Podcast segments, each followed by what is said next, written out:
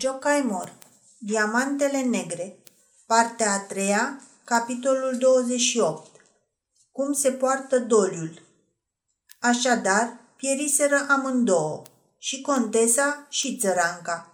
Au plecat acolo unde nimeni nu-i frumos, unde nimeni nu are păcate. Pe una a răpit-o cărbunele, pe cealaltă focul. Două spirite răzbunătoare. Pentru că Ivan le-a învins și le-a forțat să-l slujească, spiritele au ucis cele două femei la care mai avea un oarecare drept pe lumea asta. Avea dreptul să se gândească la ele cu amărăciune. Acum era lipsit și de această plăcere chinuitoare. Pentru că femeia frumoasă care te-a înșelat și care trăiește pentru altul este încă a ta. Femeia frumoasă care te-a iubit a murit și pe care ai înmormântat-o tot a ta rămâne. Dar din femeia frumoasă care a ajuns a altuia și a murit pentru altul, nu-ți mai rămâne nimic, nici n-a existat. Abia acum simțea Ivan că e singur pe lume.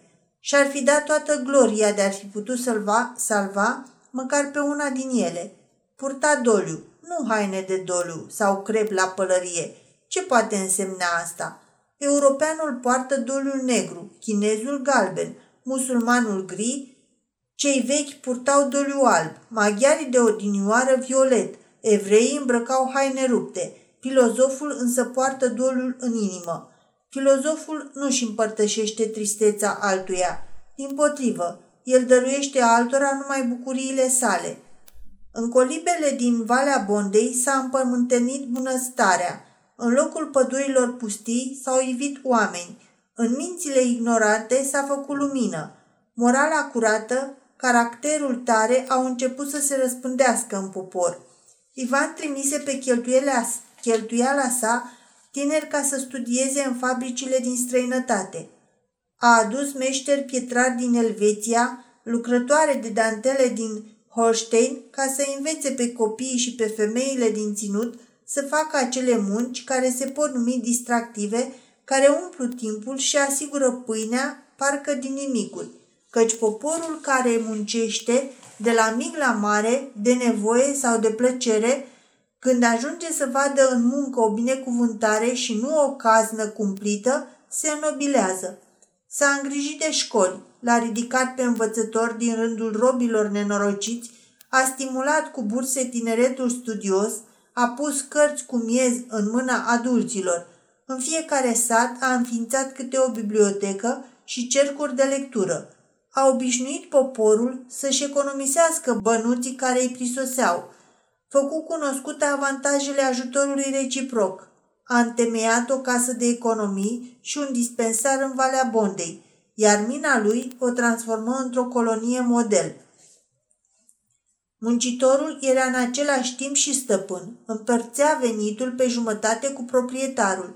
Cel care voia să intre în această colonie, fie că era bărbat, fie că era femeie, trebuia să se supună unui examen sever, un an întreg de încercare – și această probă nu era ușoară, mai ales pentru fetele tinere. Nici sub ochii mamei, nici în mănăstire sau la pension, nu era atât de bine supravegheată o fată tânără ca în mina de la Bondavar. Fiecare cuvânt, fiecare pas al ei era urmărit, dar cine nu corespundea, cine nu dădea satisfacție în anul de încercare, nu era dat afară sau făcut de rușine. I se spunea, ești avansat, Treci la mina societății. Acolo vei primi salariu mai mare. Nu îi se spunea că asta înseamnă o degradare. Acolo morala era mai liberă. Legea nu mai era așa severă. Cel care trecea cu bine toate încercările era, încet, încet, promovat membru al coloniei și își lua partea din beneficiul minei. Iar la aniversarea zilei în care Ivan stinsese incendiul din mină, se institui un premiu de virtute pentru minerița nemăritată, care va fi dovedit ținuta morală cea mai bună, care se va fi arătat cea mai sârguincioasă. Pentru acest premiu, Ivan afectă 50 de galbeni, iar muncitorii un minunat văl de mireasă.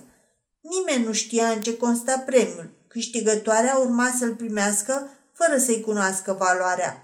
Acesta era secretul bătrânilor. Înmânarea premiului nu avea să fie însoțită de nicio festivitate deosebită.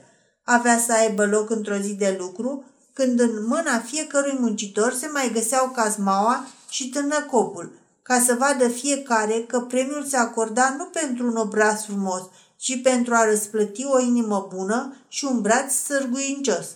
Ce mare va fi bucuria poporului în acea zi! Așa purta Ivan Doliu.